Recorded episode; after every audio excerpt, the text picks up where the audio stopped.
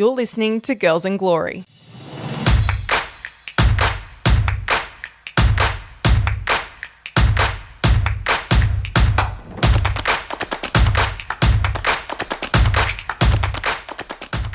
Hello, and welcome to the first episode of Girls in Glory. This is something I've been thinking about doing for a really long time, and I'm really excited to finally share it with you all. I guess I should start with a little bit about me and I guess my reasons why I've decided to start this podcast. My name is Holly Ferling. I'm a cricketer. I've played for the Australian women's cricket team. I currently play for the Melbourne Stars and the Queensland Fire, and I used to don the teal for the Brisbane Heat in the first few seasons of the WBBL. Before I even started playing at the elite level, I was always passionate about women's sport. And I can remember when I was little, I'd finish playing netball on a Saturday afternoon. I'd go home and turn on the, the national netball tournament that was being televised on TV. And back then, that was one of the only tournaments that you could actually visibly see uh, as a kid as a pathway to playing sport as a female. And then in primary school, when we got the opportunity to write our own essays, I can remember writing mine about equity in sport and questioning why a male athlete gets paid more than a female athlete, particularly when a woman's career is quite often shortened.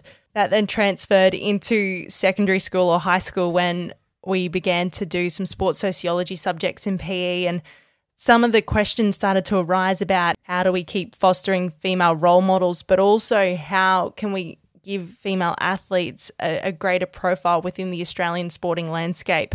The evolution of my career has meant that I've since become one of those female athletes at the elite level. And while I experienced some of the challenges that were discussed in my PE classroom, one of the most rewarding things, I must say, has been actually meeting some incredible women along the way at functions and at appearances who are playing at the elite level, but also facing the same circumstances. And this is one of the things I love the most about women's sport, and it's how tight knit our little community is. We all want to see each other do well. We know that if a sport pushes forward, it means the rest of us have to come with. And we know that for women's sport to win means that we all get to win. Through meeting some of these women, I have heard some of the most inspiring stories surrounding them and their sport, whether that be women balancing full time work with playing commitments what it's taken them to get to the top, the challenges that they've faced being involved in their sport, and I guess also some of the stories around what it's taken for some of these competitions to get to where they are and the sacrifices that have had to be made along the way. My frustration over the years has been hearing these stories, and that's where it ends. Quite often, it's between the two athletes that are chatting about it, or if it's on a panel at an appearance, it's in front of 50 to a couple hundred people, and that's it. That's where the conversation stops over the years, we as female athletes have had to balance other interests and other jobs. And for me, that's led to me working as a journalist in a commercial radio newsroom for the last three years. And I'm incredibly grateful for the opportunities that I've had there. My work has opened my eyes to the world of the media and how it works. And quite often, we're all just meeting deadlines. I'll be at a press conference and I've got a file within 10 minutes. So, quite often, your line of questioning is quite shallow. It's who, what, when, where.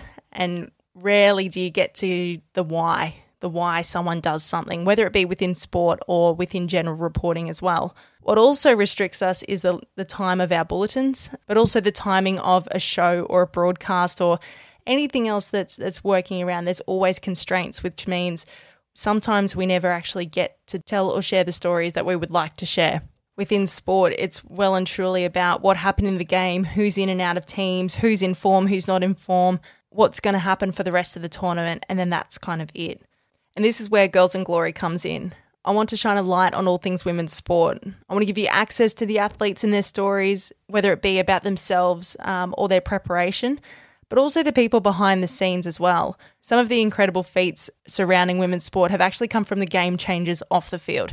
So these are the administrators changing the status quo, the media personalities who've been barracking for change for so long, and the support staff assisting these women to perform at their best. This podcast will have three types of episodes throughout. The first will be a chat with an athlete, and this will be them sharing their life story, their views, the way that they see the world, and some of the challenges and, and also triumphs that they've had along the way. The second type will be at what I like to call a hack episode, and this one will be tips and tricks from an athlete, giving you a bit of an insight about how someone goes about preparing at the elite level. It's always something that I've been interested in speaking to different athletes across different codes about what goes into preparation for a match leading into a week or the day, also people's different mindsets and, and the way that they're able to switch on and also deal with pressure.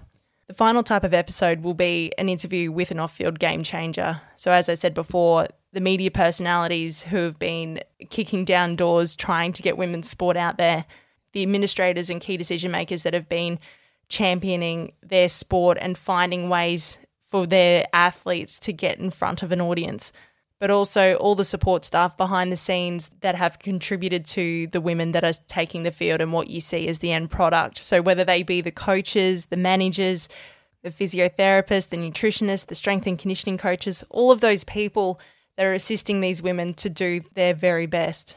The first few episodes will have a cricket focus with the upcoming ICC T20 World Cup but after that, I'm going to be covering as many sports as I possibly can. 2020 is going to be an incredible year with the World Cup. You've got AFLW, the Super Netball Series, Tokyo Olympics, the NRLW, the W League, the WBBL, and a heap more. I'm hoping that I can bring you all of the stories surrounding these amazing women that are kicking goals. This is a passion project of mine, and as I said at the start, I'm so excited to finally share it with you. If you have any feedback, make sure you leave a review or message me on social media.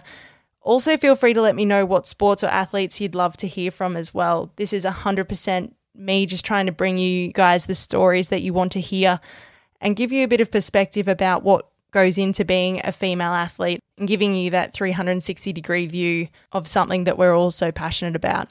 So, thank you for choosing to tune in and get ready for a really exciting episode coming up. Jess Jonassen will be our first guest. Jess has been someone that's been a teammate of mine for almost nine years now, and she's also had a few stories that I don't think have been shared yet. The best way for that to happen is for her to tell it in her own words, which I think she does exceptionally well.